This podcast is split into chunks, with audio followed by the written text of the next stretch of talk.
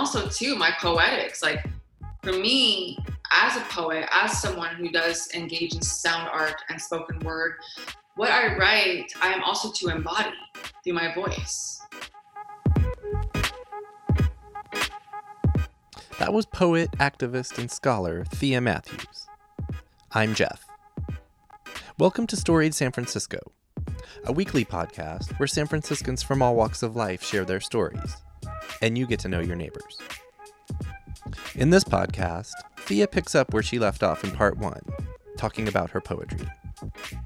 She charts her journey through City College and UC Berkeley, and her eventual move from the Excelsior to the Sunset. She reflects on the current uprising for racial and social justice. And she ends this episode by reading 4 poems from her book, Unearth the Flowers, which is available at GreenAppleBookshop.org and most local bookstores.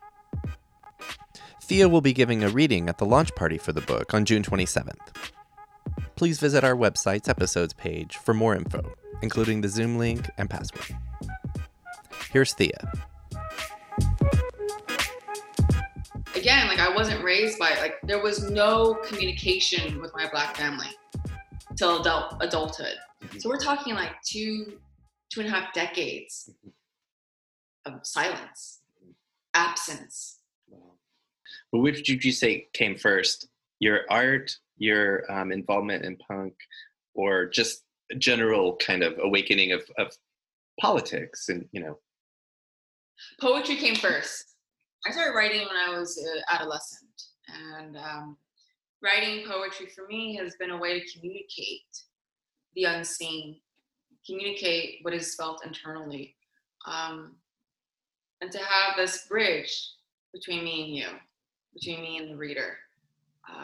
Definitely art as an act of expression, art as a political act, and as a feminist, Black feminist, and always even to the content of what I write about, the personal is political. Personal is always political. And so what I wrote initially was definitely like the feelings of like, you know, teenage angst, wanting out, you know, freedom.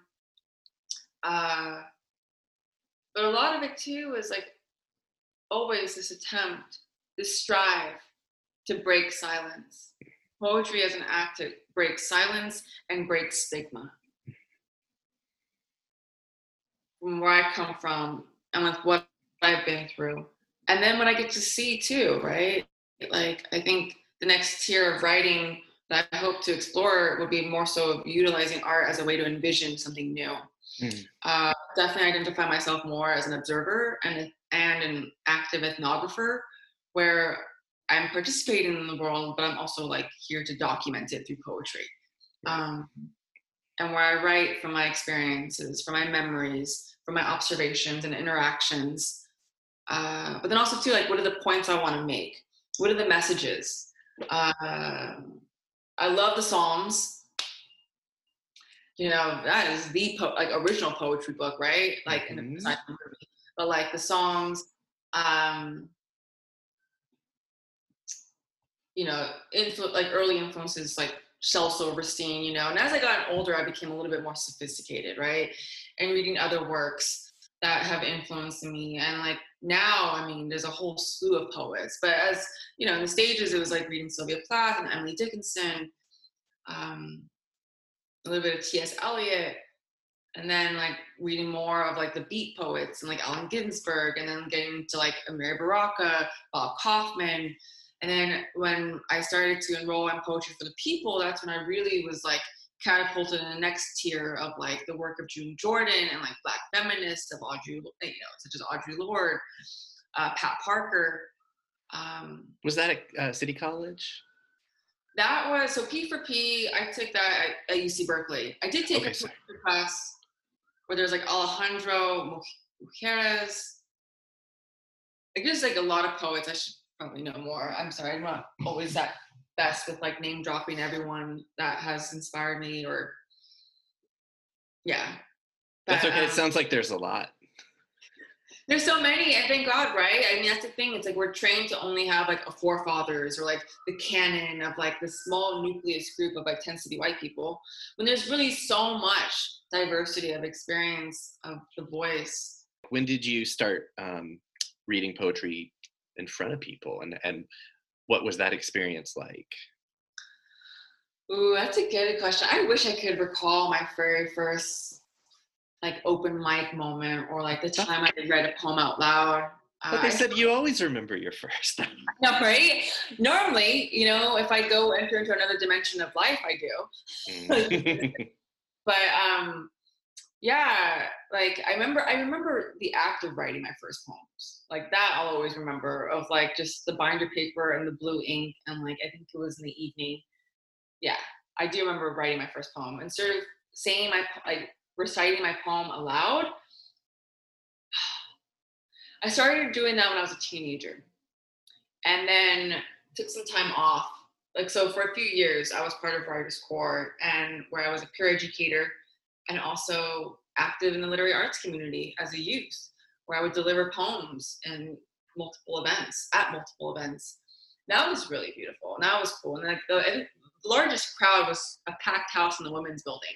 It was my very first publication. I was part of an anthology, City of One, that Writers' Corps put out, and that was awesome. That was, oh my God, I remember being like so nervous, and yeah, definitely there was doubt. There was this fear, you know, like where I would feel like the voice shake and rattle. As I got older, it's much more easier for me. I think because as I get older, I'm like, I don't care. And it's actually quite cathartic. And also too, my poetics, like for me as a poet, as someone who does engage in sound art and spoken word, what I write, I am also to embody through my voice. And so much of my endeavors as of now has been, have what I say be potent on the page, just as potent as it is with me speaking. Because I know that this is powerful. You know, I'm grateful to speak. I'm grateful that the words I say, like, shit, dude, it's so funny. Like, getting hella biblical with it of like, you know, was it the Gospel of Matthew or John, where it's like, in the beginning there was the Word. And it's like, the Word, you know? The Word does have power. And to embody the poem, that has been really much a spiritual experience. At times can almost feel selfish in a sense, because it's so much of a release.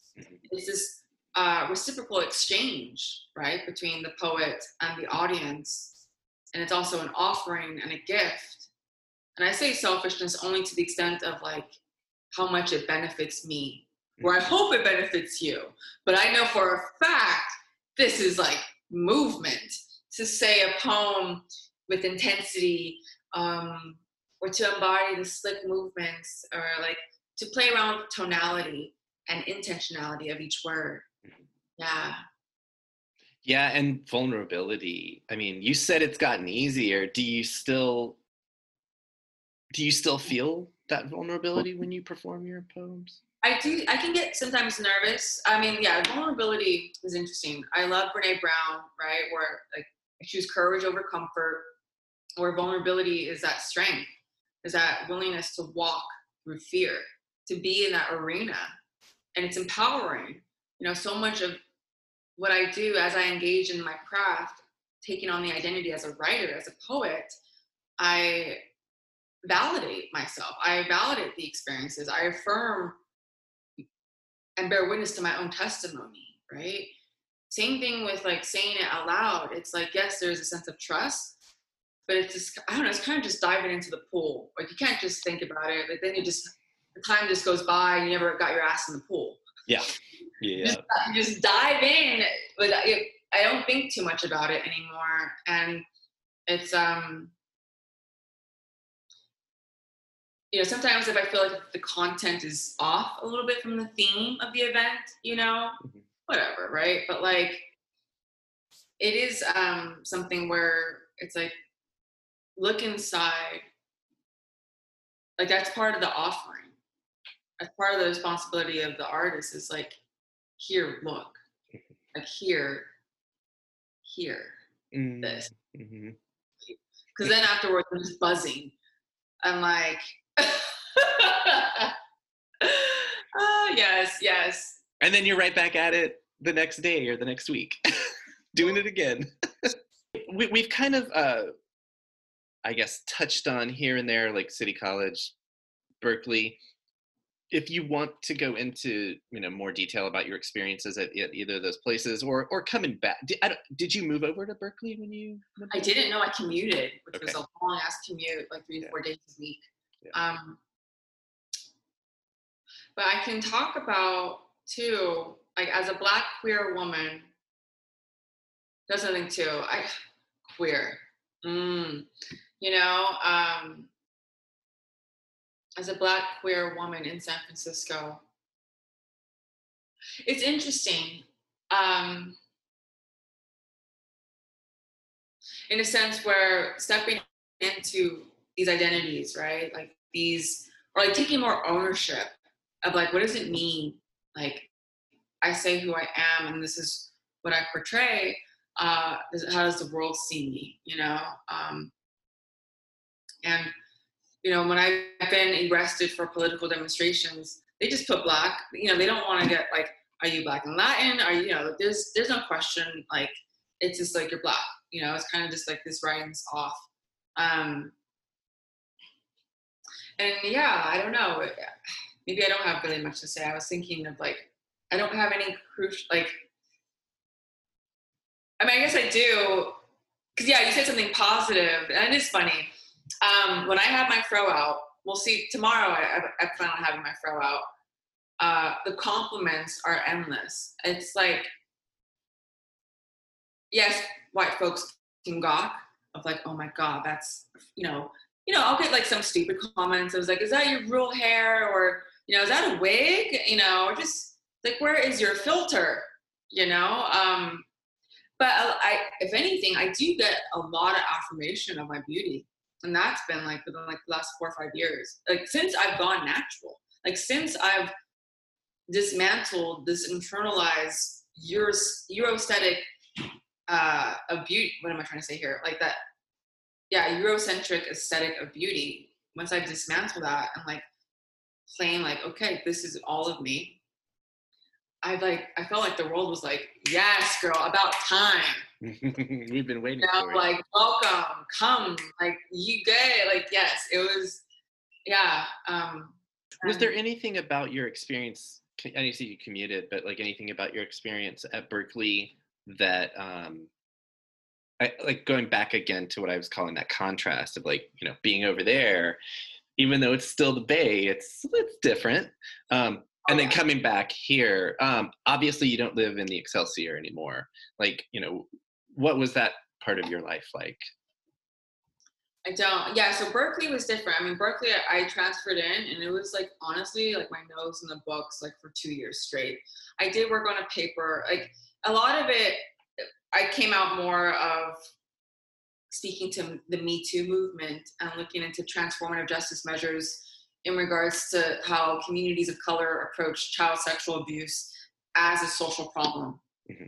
As a survivor of incest, like that was what I was geared towards as well. Like, and that is what excited me. But like, yeah, I mean, that is a big campus. UC Berkeley, you know, I've gone to some lectures where 200 plus students, I can count the Black people on one hand present. And so, yeah, it was pretty low, you know, I mean, I know I exist. I know my people exist. And it's unfortunate. There's definitely, I've gone and been part of spaces that really have been, I have honored Black people, Black and brown people. But I've also gotten used to like, all right, like the army of one today. Mm. You know, especially living in the Sunset, fuck, you know, I mean, like literally army of one. And when I see a Black person, I'm like, hi. Right. You know, but I know we are out here though. I know we exist. I know that Black people are in the future, and this faith gives me comfort and a sense of calmness. Certain times, don't get me wrong, I will definitely feel agitated, you know, angry that like, how am I the only one in this conference room right now? You know, how am I the only one in this lecture hall? Right. It is painful. At the same time, there's a sense of faith of the unseen, right? Where there's something spiritual of like, I know I'm not the only one. And a lot of my politicization came at City College. First, in terms of like looking into the fight for public education, fighting to keep CCSF accredited. That was when I dove into socialism and Trotsky and Lenin and like became political and got my feet wet with what does it take to actually organize a march? What does it take to organize teach-ins? The importance of education, the importance, radical education, right? For the revolution. That was like where I learned all that at City College. I love City. I wouldn't be the woman I am today if I weren't for City College, San Francisco, hands down. And then 2013 hit. 2013, 2014, right? Mm-hmm. So the breaking point for me, when I said enough is enough, and mind you, it takes what it takes. I almost, like, it doesn't matter. But, like, for me, like, my antennas went up with the murder of Michael Brown Jr. You know, it was around the time of Trayvon Martin. I've heard of Oscar Grant. And that Oscar Grant was done in the bag, fucking Fruitvale. Right. But the footage, too, I don't know, something with the story, you know, it just, we all have our entry points. Right. We all have, I don't even know if I can fully explain it, right? But it's like someone will have that, like, where it really struck that chord in my heart. I was like, oh no. Like, oh no. And then, you know, George Floyd is not the first Black man to say, I can't breathe on camera. So Eric Garner, that was when, and then, of course, right, these police officers weren't acquitted, or they were acquitted, I forget the language. Basically, there was no justice served. That was like, okay, whoa. And the beautiful thing of students, right? Like, students lead the revolution. Students, like, student-run movements are the most powerful. Absolutely. And so as an undergrad, what we were able to do was, one, resuscitate a Black Student Union on campus, right? Create a haven, create the sense of like space to bring in community, to like lock arms with allies, with other POC folks, and to say, okay, well, we are BSU, what are we to do, right? What are our demands? What are we striving for? What could we create with the resources we have? Students have resources and they have numbers, like there's strength in numbers, right? So it's like milking the institution, but also like finding radical, like-minded individuals. And then also too, students with their teachers and advisors. Like, it's not just students out of nowhere, right? It takes so much. It's like everyone has a part. And so it's like learning from the earlier generations, our elders, but then taking that and carrying on, doing the fight, yeah. Mm-hmm. And that was at City College. Sorry, that was that was at City College. Okay. And so Black students, so the CCSF BSU, you know, we were part of organizations that helped run like Millions March in San Francisco, and we're part of other like demonstrations, and so that was really awesome, you know, in terms of like taking a stand and joining and actively being part of Black Lives Matter movement. Mm-hmm. You know, and then things got a little quiet, you know, a few years pass, as time does, you know, have a little pacifier, so to speak. Not really, but you know, just wait for it, you know, and we have 45 coming in, building momentum. And then now here we are with national global uprisings, and it is absolutely glorious. And like you said, a lot of it is led by kids. Students. I wouldn't call them kids, like young adults. Students. You. I mean, kids in a sense, you're right? And honestly though, like when you see like an 85-year-old, they'll call you a kid. Right. So a kid is arbitrary. right. You know, because like the youth, like the Xennials, you know, are just like, we had it. And like, is that the name? Xennials? Yeah, well, I'm saying Xennials, but yes, like the Generation Z is out right now. I heard Z. I never heard Xennials. I like that. Because I'm always like, well, what are we? Anyway. Yeah, the Xennials. I mean, we have the millennials that were like, I mean, we tight, we good, you know, but of course it's like that next generation and like, it's never ending. And so it's like, and I think too, no matter what the age is, we can be part of it. We can be of youth and we can be also the elders, you know, like it's that wisdom acquired and it's the service of helping each other. And yeah, it is often student run, and just the coordination and communication right now is just on point. I mean, of course we're humans. So of course, best believe there are flaws and mistakes and shit's coming out sideways here and there. But overall, what a wild time to be alive. I'd like to hear your thoughts on, or I guess your hopes for what's next. Oh, that's, thank you. My hope is that we don't stop, that we keep on with this marathon. Don't treat it like a sprint, but treat it like a marathon and keep our eyes on the prize for abolition. We're done with reform. We demand abolition of the hyper-militarized police state, of orange men playing dictators, of systemic structural racism that permeates the family to schools, all institutions, really. Yeah.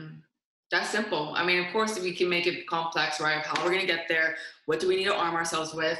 How do we then like disband and defund the police in all these different cities? And you know, because we are in a civil war, and there may be more bloodshed, and it may get worse before it gets better. Like I said, like abolishing what no longer serves us and completely redefine and reconstruct the trusted servants in our communities.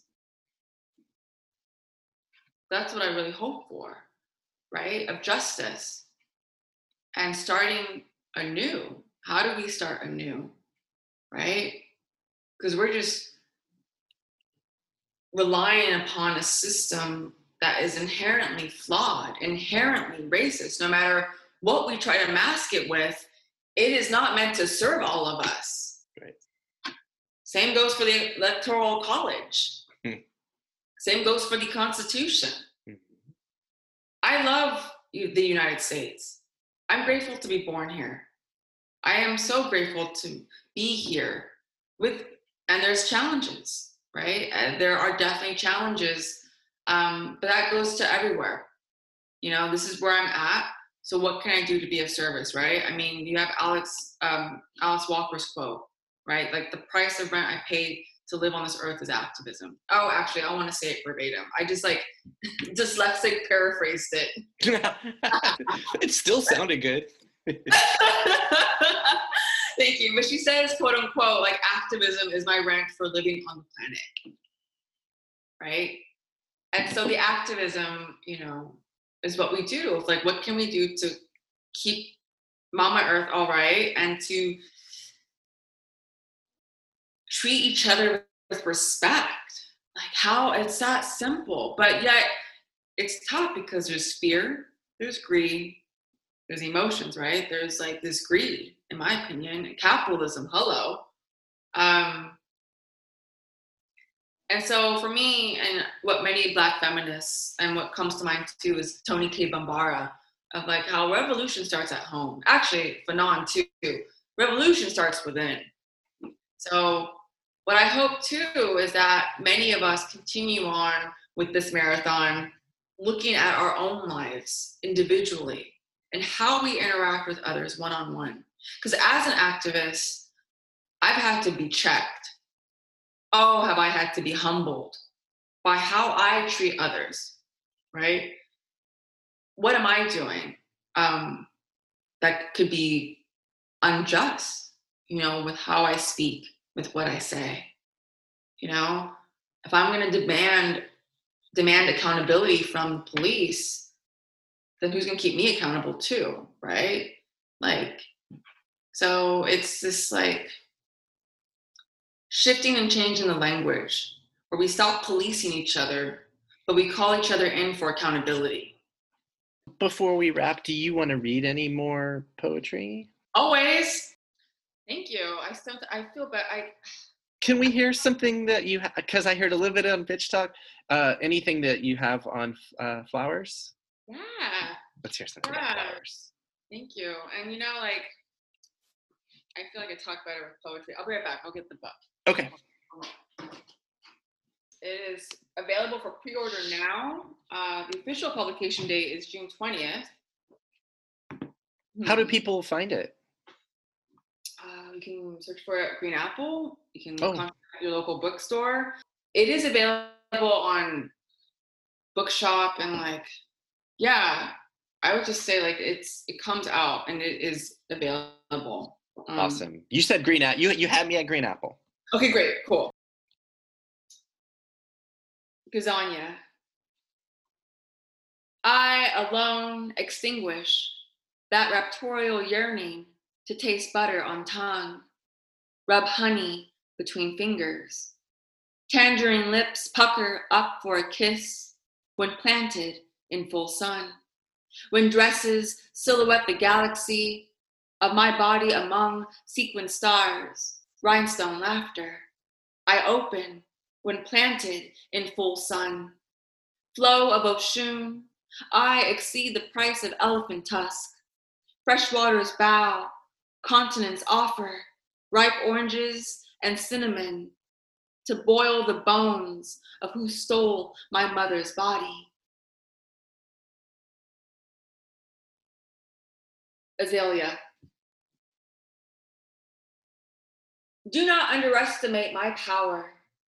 I am woman, the divine feminine. My time is now. I barricade the drilled wells once punctured into my womb. I excavate each hook oil pipeline, once pierced inside me. My skin, the cerise, my body, these petals, cannot be stretched any further by despotic hands. My water is sacred, my love is pure, despite contamination and abuse. I fought to live, now live to thrive. Do not underestimate my power. I am woman. Fuchsia. And this poem closes the collection. Oh yeah. Oh, I'll close with the last poem, or no, I'll read you the last poem and then I'll read you the prelude. So Fuchsia. Believe me, my cracked lips and stained tongue, a burning stomach and a no backbone bedroom, did not deter the swift flight of endurance, the remembrance of sweetness, of survival. Hummingbirds came once I tasted my tears, yet sometimes I still close my eyes to the sun. I see the glaring red of my florid skin, swollen inside, irritated, infected from pesticides, the warmth of invasion of his cold fingers inside. I cry, growl, slice arteries with teeth. I wrestle with the treachery of men until I twirl prayers into beads of nectar, break the hex of hatred, ground the betrayal into fertile land. I grow from the whispers of shh, don't tell nobody, fingers over lips. Today my mouth, like legs, rests wide open. Believe me, he knew someone would.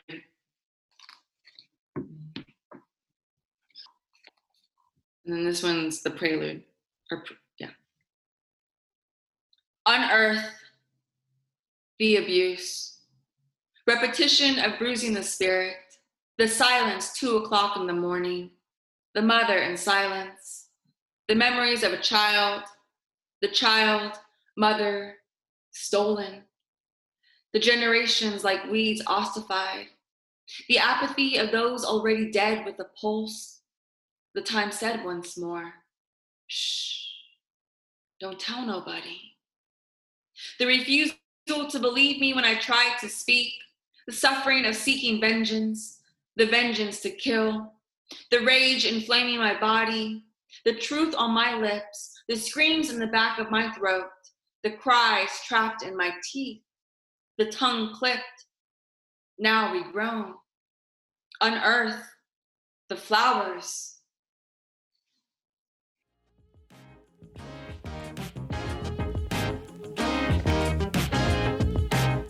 That was Thea Matthews. Please join us tomorrow when we'll be talking with Season 2, Episode 49 storyteller Chloe Jackman about current issues.